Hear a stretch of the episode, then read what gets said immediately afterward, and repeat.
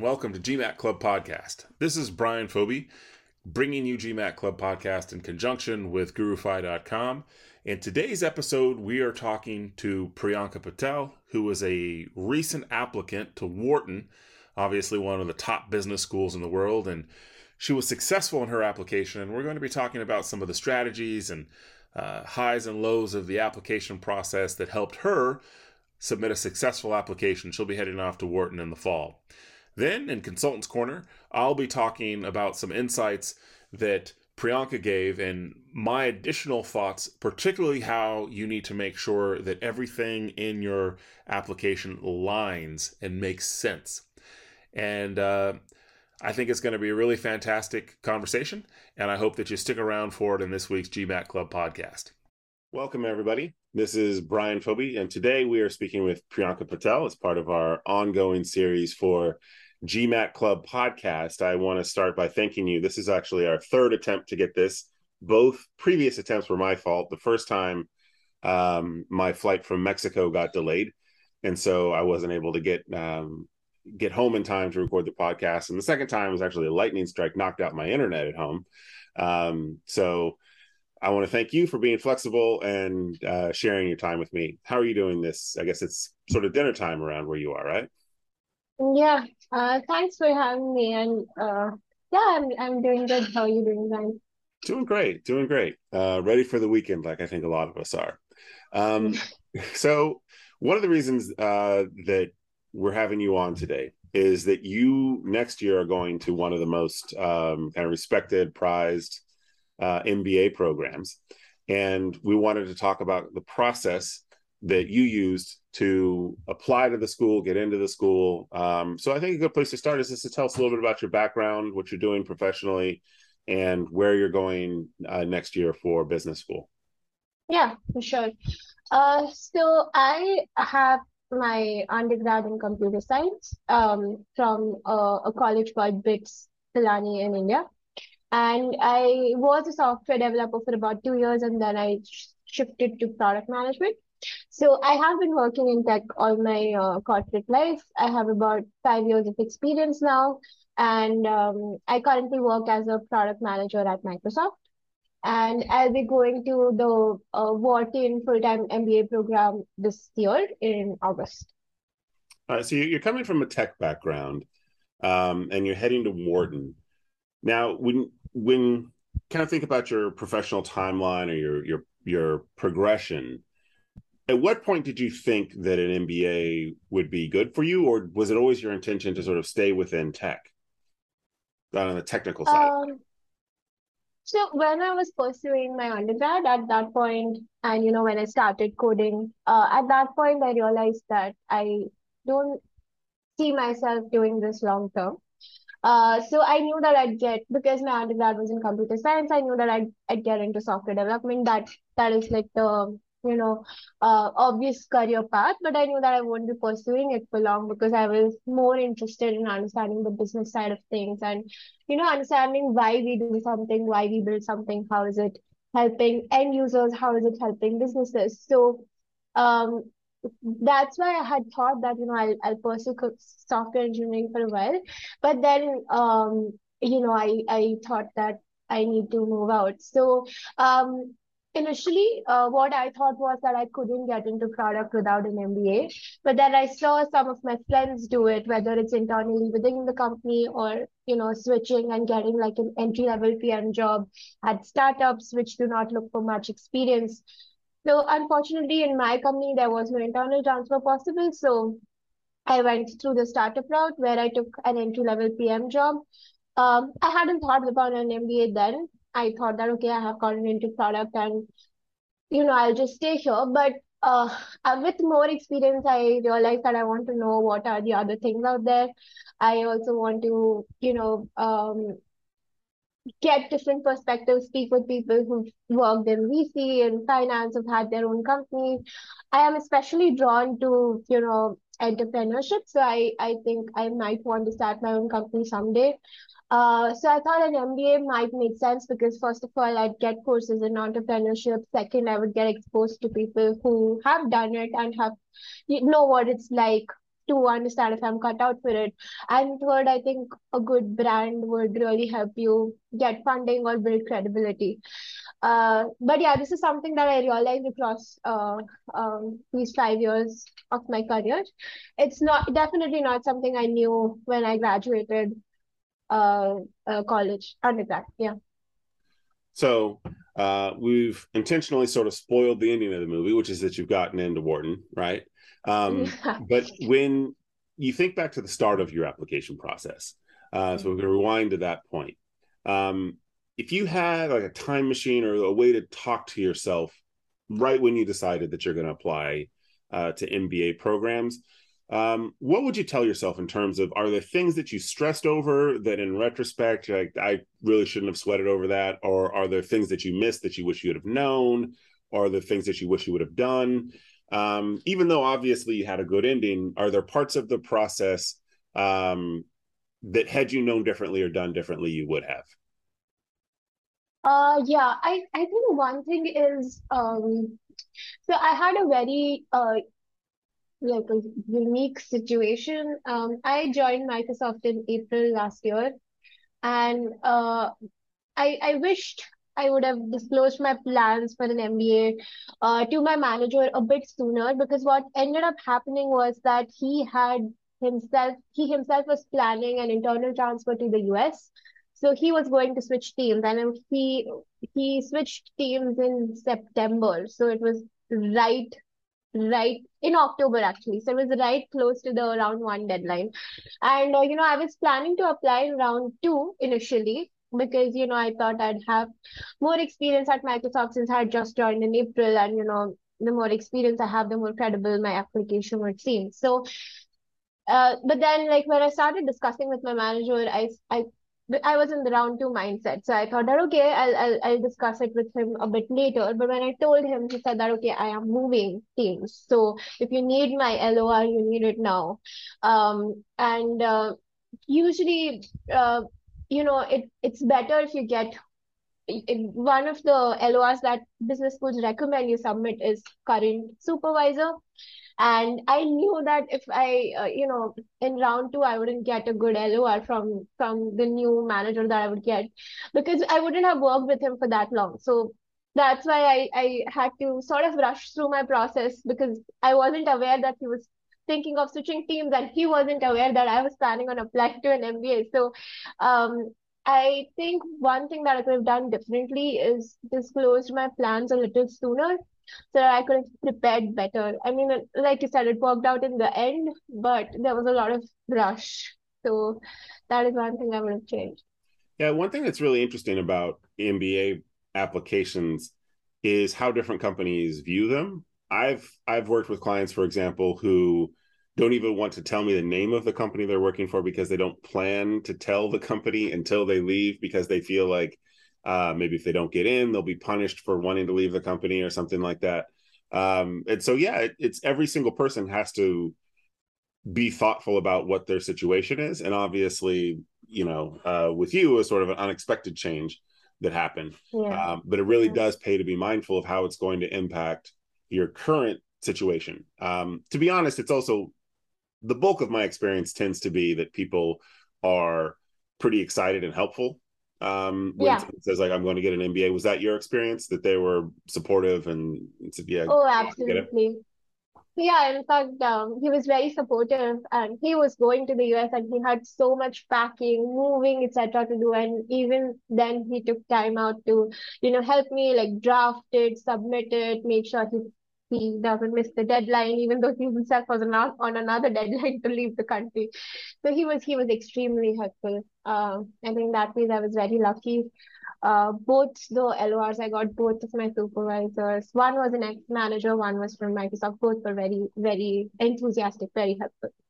So going back to the the start of the the process, um, do you remember how many schools that you had on your list uh, of of uh, programs that you were going to apply to?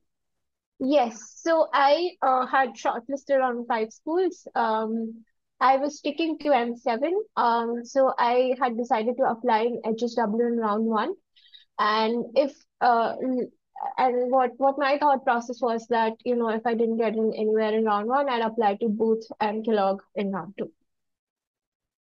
And then from there, so how how what how long was your runway? I guess so. You're talking about this was starting in September with applications that were due in the end of the year. Is that timeline about right? So actually, I had started speaking with consultants um, in April. Okay. Uh, because uh, I just um, uh, I had given my GMAT. I didn't have anything else to do. Uh, so I thought, you know, might as well research consultants and you know try to find out who I want to work with. Uh, and I had started working with consultants in like mid-May, even though when I spoke to them, they said that, hey, second round makes more sense. Like round two makes more sense for you since you just joined Microsoft. So we were working together, and um, even though we thought that we'll submit in round two, we were trying to do some of the pre-work um, ahead of time so that you know it's there's no time crunch, there's no rush. Uh, in hindsight, thank God I started doing it in April because of this whole um, my manager moving to the US thing. But yeah, I started looking for consultants in April. I finalized one and started working with them in May. Uh, and I submitted my HSW applications in September first week. Okay, so you you you started the submission process actually in the spring then, um, and then you worked yes. through the summer and got it done. How did you do that? Did you focus first on getting your GMAT done, and then all the letters yeah. and and essays?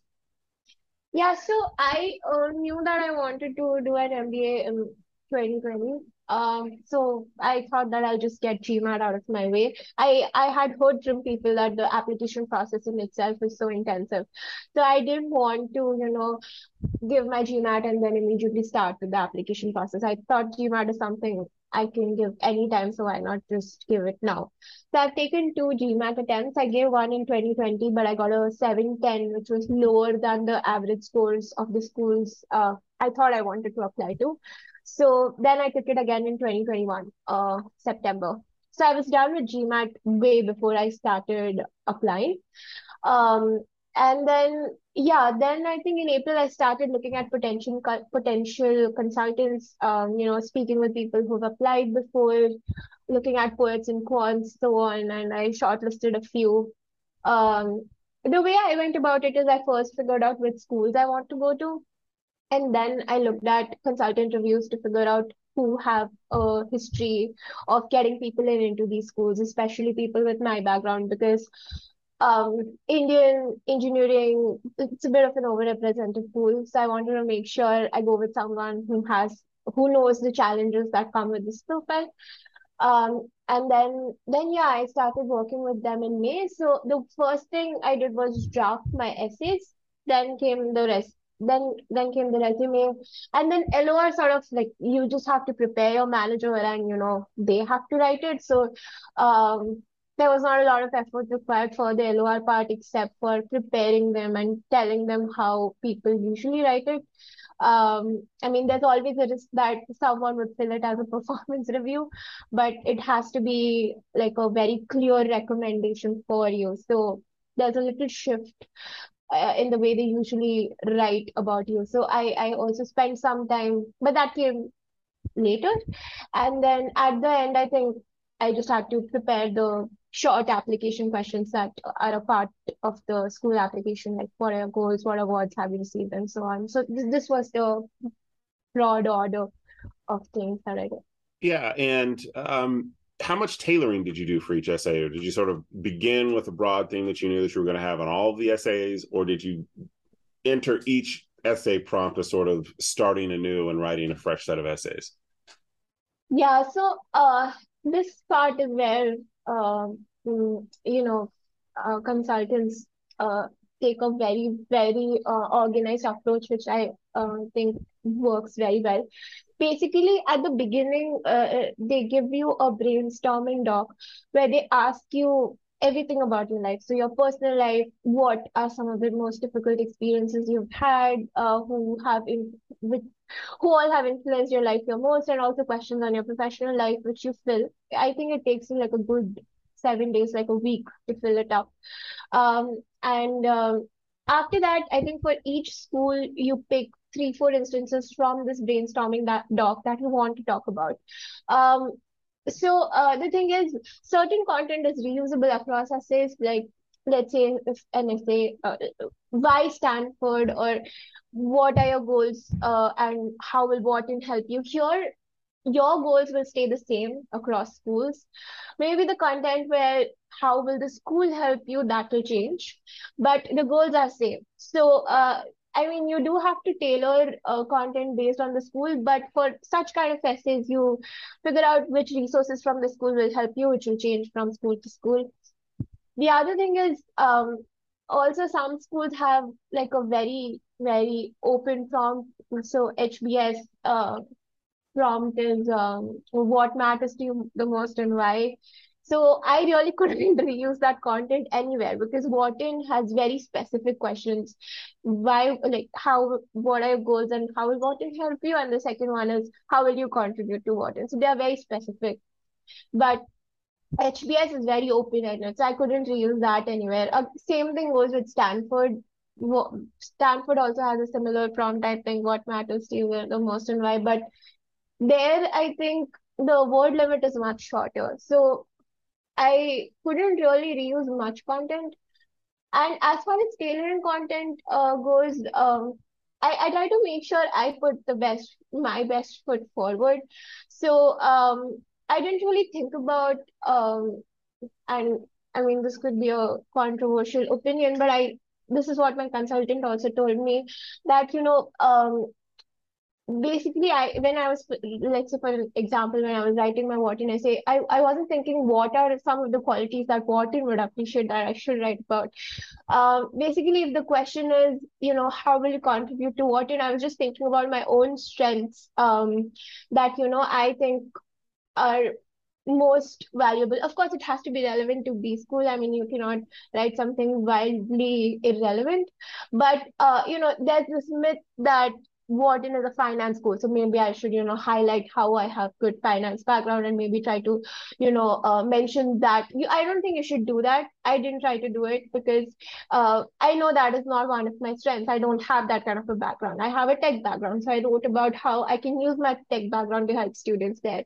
So I think you should play to your own strengths instead of trying to tailor it based on the values you think the school values. Uh, but yeah, that's that's the approach. I follow. I'm not sure if I answered your question.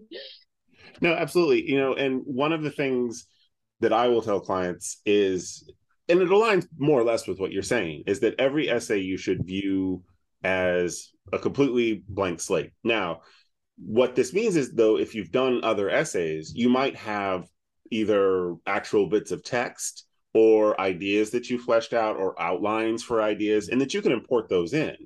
But what you certainly don't want to do is sort of try to backwards engineer, um, yeah. you know, like the the Stanford essay, you know, um, sort of broken into the two parts, and the first one is, you know, what matters most to you and why.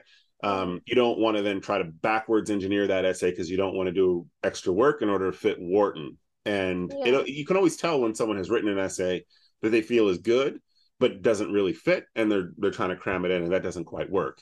Um, yeah. But in the course of writing it, if you're like, oh, you know, actually for my Stanford essay, I actually had a pretty good paragraph that hits this point exactly, you can bring that in. Right? right. But the idea is, again, that you are focusing on building something new for each essay. Um, yeah. Another thing that's kind of related to this, and I'm curious about your experience, I always stress that um, clients should view the application process as a two way process in the sense that your focus as an applicant can can be too much on how do I make them like me and how do I get in. But there needs to be an additional process where you're thinking about am I actually a good fit? And so yeah. along the way, um, it might be that you know whatever the school is, uh, you know, University of Business School or whatever. Say actually I, that was my top school, but um, it's not actually a good fit for me. And the application process will often reveal that. Did, did, did you have that experience where as you were going through the application process itself, it became clear that um, I'm assuming that Wharton is your top school. You don't have to tell me whether or not it was, but in the in that yeah. process, did that become clear to you? Yeah, actually, um, so it's just so expensive business school, uh, right? I mean, when I decided that I have to pursue it abroad, and especially as an international student, I knew how much this was going to cost. So at that point only I had decided that I'm not going to apply unless that school makes sense for me because even the application, like submitting it itself, is so expensive. I mean, I don't know if other people relate, but yeah, cost was a big factor. So I, I when I shortlisted schools, I spoke to a lot of people um, to understand if you know uh, if the school I, I went through employment reports to see if they have a good tech output because short term I want to stay in tech, long term I want to start my own company. So but again, still in tech. So I just wanted to know if it has a good output in tech, if it has good courses and output in entrepreneurship. So I went through employment reports. I spoke to students um, connected with them through LinkedIn because I don't really have anyone in my immediate circle, like not a lot of people who applied to B school. So I I primarily use LinkedIn to find people and I spoke to them to understand if, you know, the school matches with my goals. Uh, and the primary reason was because you're gonna spend you put you're gonna leave your job, you're gonna spend so much money and even before that, even hitting that apply button, you have to pay 200 to $50 per application. So you better be absolutely sure about the school. Uh, so yes, I did that pre-work and I did that. I mean, I shortlisted my school based on fit with my goals. Uh, but yeah, I think there are also other um, factors that people look at when they shortlist schools. But yeah, I, I made sure that it like for me, goals was the most important part. So I made sure that they aligned with what I wanted to do. You you mentioned that you're interested long term in entrepreneurship did you feature that in your application and how did you frame that if you did? Yeah so i um mentioned that um you know i did feature it in my application and from product management it it, it, it sort of makes sense because as a product manager um so basically in this this sort of makes sense. This is what my consultant also told me and i'm i'm um and it, it makes sense logically that you know when when you write what are your goals they they need to seem achievable. Like they cannot be you know wildly uh, uh, different from what you've done. Or even if they are there has to be a clear path to achieving it that you can prove to the school. Otherwise you know how the school can't assess if they can help you. And uh, it, it just won't make sense. So there has it has to be very coherent, whether it's directly related to what you're doing, or if it is not, there has to be a clear path of you reaching there with the school's help. Um, in my case, uh, this is true for a lot of PMs right now. Like product management is a very general job where you are responsible for the success of your product and you do everything required for the success of that product. And a lot of pms also end up becoming entrepreneurs because you know you sort of apply the same skills but to a business. I mean the scope is broader but that connect sort of makes sense because you already do that maybe on a on a smaller scale right now but it the skills are transferable and you know so that's why for me it was easy to show that connection um, and the way I framed it is that in the short term, I want to become a senior PM at a at a startup or a big tech company. I mean, the skills you acquire are, you know, different, but both are very relevant. And of course, I would seem employable employable to the school because I already have PM, I've already had PM roles at startups and at big tech right now. I'm at Microsoft. So that way, like that short-term goal seemed would would have seemed achievable to schools. And then long-term, because of all the skills I would acquire post MBA with, with the courses around entrepreneurship and with let's say a senior PM role at tech in a tech company, I, I would be able to start my own company. That yeah. is how I showed my connect. So if people have seen the videos that I've done for GMAT Club, what you're saying really aligns uh, with what I say there, which is my version of it is you should think of your application as presenting a straight line in terms of your past, present, and future, and that they should align. They should they should be coherent. And a lot of times applicants will think, I need to pull in the most interesting or most impressive things. And obviously you do want to have interesting and impressive accomplishments that you focus on, but both in terms of the things that you choose and in terms of how you frame them they need to make sense. And so, you know, for example, just to use a clumsy example, if your background was as, you know, working as a quant, but you want to work in um I don't know, uh let's say run a charitable foundation. Okay, you need to there, there's a gap in there where what what you need to do in your application is to fill in that gap in a way that is a straight line that makes sense. Yeah. So you say, okay, Yeah. you're you're over here and you want to do something that's very different. What Yeah. makes me believe, um, both in terms of what you have already done and the skills that you have, and your vision of what you want to do at the school, what makes you believe that you can actually bridge that gap? Because, you know, frankly, I work with a lot of people who um, come to me with pretty half baked ideas about what they want to do, and part of my job is like you either need to think this out more and i'll help you do that or maybe take a beat and think about applying later.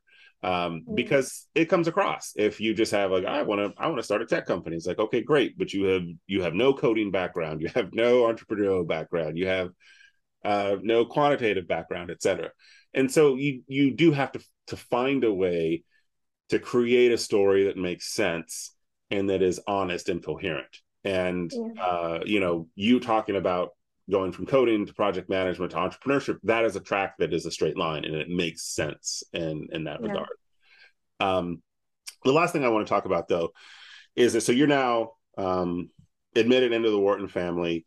Uh how has that process been? I know that a lot of times immediately when people get their admissions they start reaching out to other admitted students already building the community even before you get to pennsylvania. Have you started that process Yes. Um, so um, when you get admitted, Wharton creates a Slack group of people who've gotten admitted, and then you know people exchange numbers, and then there are these regional groups formed, and then there's a class group formed. So I've spoken to a lot of people because I'm based in India. I can only meet up with people in India. So I have met people. That's how I found my roommate also, and um, you know there are just so many things that you have to do. You have to find a house. You have to figure out how to open a bank account, getting a SIM, and so on. So, uh, I mean, as an international, especially, so um, you have to connect with seniors, you have to find roommates, you have to connect with current students. All of that has been happening. Um, uh, I think we, uh, I, uh, I have met with a few people in India multiple times. Like I said, that's how I found my roommate that I'll be sharing an apartment with. Um, you know, and then there's booking flights. So we've all booked the same flight so that we we um you know come we land together because anyways it, it just seems overwhelming like you're moving countries and you don't know anything about this about US. I mean, I've never been to the US. So, uh, yeah, it's been good. I mean, the whole process seemed very overwhelming initially when I hadn't spoken to anyone and I thought, oh my God, uh, what now? But now, after speaking with fellow students who will be going with me, uh, it, it has been like I'm calmer eh, because you know we're all in the same boat. Everyone is figuring things out, and people are very helpful. Um, I think uh, immediately people you know someone who's a senior, and then you know you create a group with seniors, and that person will add more people. You'll add fellow students. So we have these groups with seniors also where you can post any question that you have because they have done the same process just a year ago so they can help you and they can help you figure out all the basics like how to get an apartment how to open a bank account and so on so people are extremely helpful um and yeah i think like i said now i'm calmer uh i was very overwhelmed right after i got my admit though Well, the hard part is behind you, um, and Yeah. there are more hard parts to come. Um, but this is the good, the good part coming up. Um, Yeah. I want to thank you again for uh, taking the time to sort of discuss your journey uh, to Wharton and uh, kind of the the approach that you took and some insights into your application that helped you uh, build a successful application. I obviously want to wish you the best of luck at Wharton and beyond. Um, so once again. Priyanka Patel, thank you very much for joining us on the GMAT Club podcast. thank you brian thank you so much Have a great night. Yeah. Bye. Bye Once again, I want to thank Priyanka Patel for giving us her insights on the application process for Wharton. Now, for this week's Consultant Corner, I'm not going to have uh, a segment with Nina and Sam, who are our two GuruFi.com editors who typically do this, but instead I just want to build on something that Priyanka talked about in her application, which is to make sure that everything aligns. Now, if you've watched any of the videos that I've done for GMAT Club, you know that in some of them I, I talk about this idea of, of making sure that your essay is three coherent points in a line that is kind of past, present, and future. And what that means is whenever you're writing a personal statement and when you're putting together your application as a whole, it should feel like we are talking about the same person. So, for example, whatever it is that you're talking about that you want to do in the future, which really is the most important part of a personal statement, your projection of the person and the professional and the leader, the entrepreneur that you aspire to be and become, that needs to align with what you're doing now and who you were in the past. And the point from who you are now to who you aspire to become should make sense within the context of the education that you're seeking from that business school. All right, a lot of words. What does that mean concretely? So, for example, if you come to me and say, I want to be an entrepreneur and I'm really excited about getting into the world of fintech and I want to start my own fintech company. But your background is in marketing and you currently work in a marketing role at, say, PepsiCo or something. Now, there's nothing to say that you cannot get to this goal, but what it does mean is that you're going to have to do a lot of work to basically show how the skills and experiences that you've had align with your eventual goal of becoming an entrepreneur in the fintech sector. A lot of times I will read people's essays or I will advise clients, and it seems like what they have done is they're working in some industry or another, and they have read that a certain new industry like fintech or something is the hot new thing that everyone is going into. So they feel like they need to tilt their application that way. Or perhaps they actually do want to get into that sector, but they really haven't done much in it, haven't done a ton of homework in that sector. And as a result, their aspiration ends up coming off more like a wish, a pie in the sky dream. And that's not what you want. Now, sometimes the hard answer is you're not ready to apply to business school yet, if that's in fact what you want to do the actual answer might be you need to get a little bit more experience within the, the sector or the kind of work that you aspire to do. Sometimes that's the case. Other times it's about thinking carefully and in depth about the work that you have done to date and finding out if there are things that you can pull from it that might be relevant to the thing that you aspire to do. Now, this can be hard, and this is a lot of times we're working with a cons- uh, consultancy like us, you know, um, at GuruFi or some other place it can really help you to flesh those things out. But kind of the two main takeaways that you should have if you end up doing this yourself or questions that you should have in mind as you work with a consultant are is the the vision that I project of myself in the future and the person that I am now do those two people seem like the same person? That's kind of the first question. Because if they seem like they're doing radically different things or you know grounded in different skill sets and sensibilities that's not good. And the second thing to think about is Am I delivering a coherent story where it makes sense, where my past has led to here, and here, with the help of the education that the school is going to give me, it makes sense that I will end up getting to where it is that I hope to go? That's what it means to have a coherent three points in a line story. And in talking to Priyanka today, it was really uh, it was really nice to hear her kind of express that same thing about how she wanted that kind of alignment. And as you work on your personal statement is and as you put together your applications, it's really vital that you look to do the same thing because that type of coherence will make you seem like a more serious candidate. It will make you seem like a more prepared candidate. And it will make the thing that you aspire to be and do and become seem like a much more realistic goal and not just a pie in the sky dream. All right. That's Brian. I'm Brian uh, from GuruFi.com. Uh, once again, I want to thank GMAT Club for hosting this podcast. Uh, GMAT Club is the best spot on the internet for bringing together all kinds of resources. They've got amazing events that they put together. The forum is is you know chock full of nuts when it comes to advice. Uh, experts who are on there. They have great reviews for companies like mine and other ones, etc., who are doing this kind of work. So you can get expert uh, expert help on your application uh, in a way that directs you towards success. So, once again, I want to thank GMAT Club. I'm Brian with GuruFi.com. That's G U R U F I.com. All we do is personal statements. So, if you need help with personal statement, be sure to come check us out at GuruFi.com. Once again, I want to thank Priyanka Patel and GMAT Club, and I'll see you guys next time.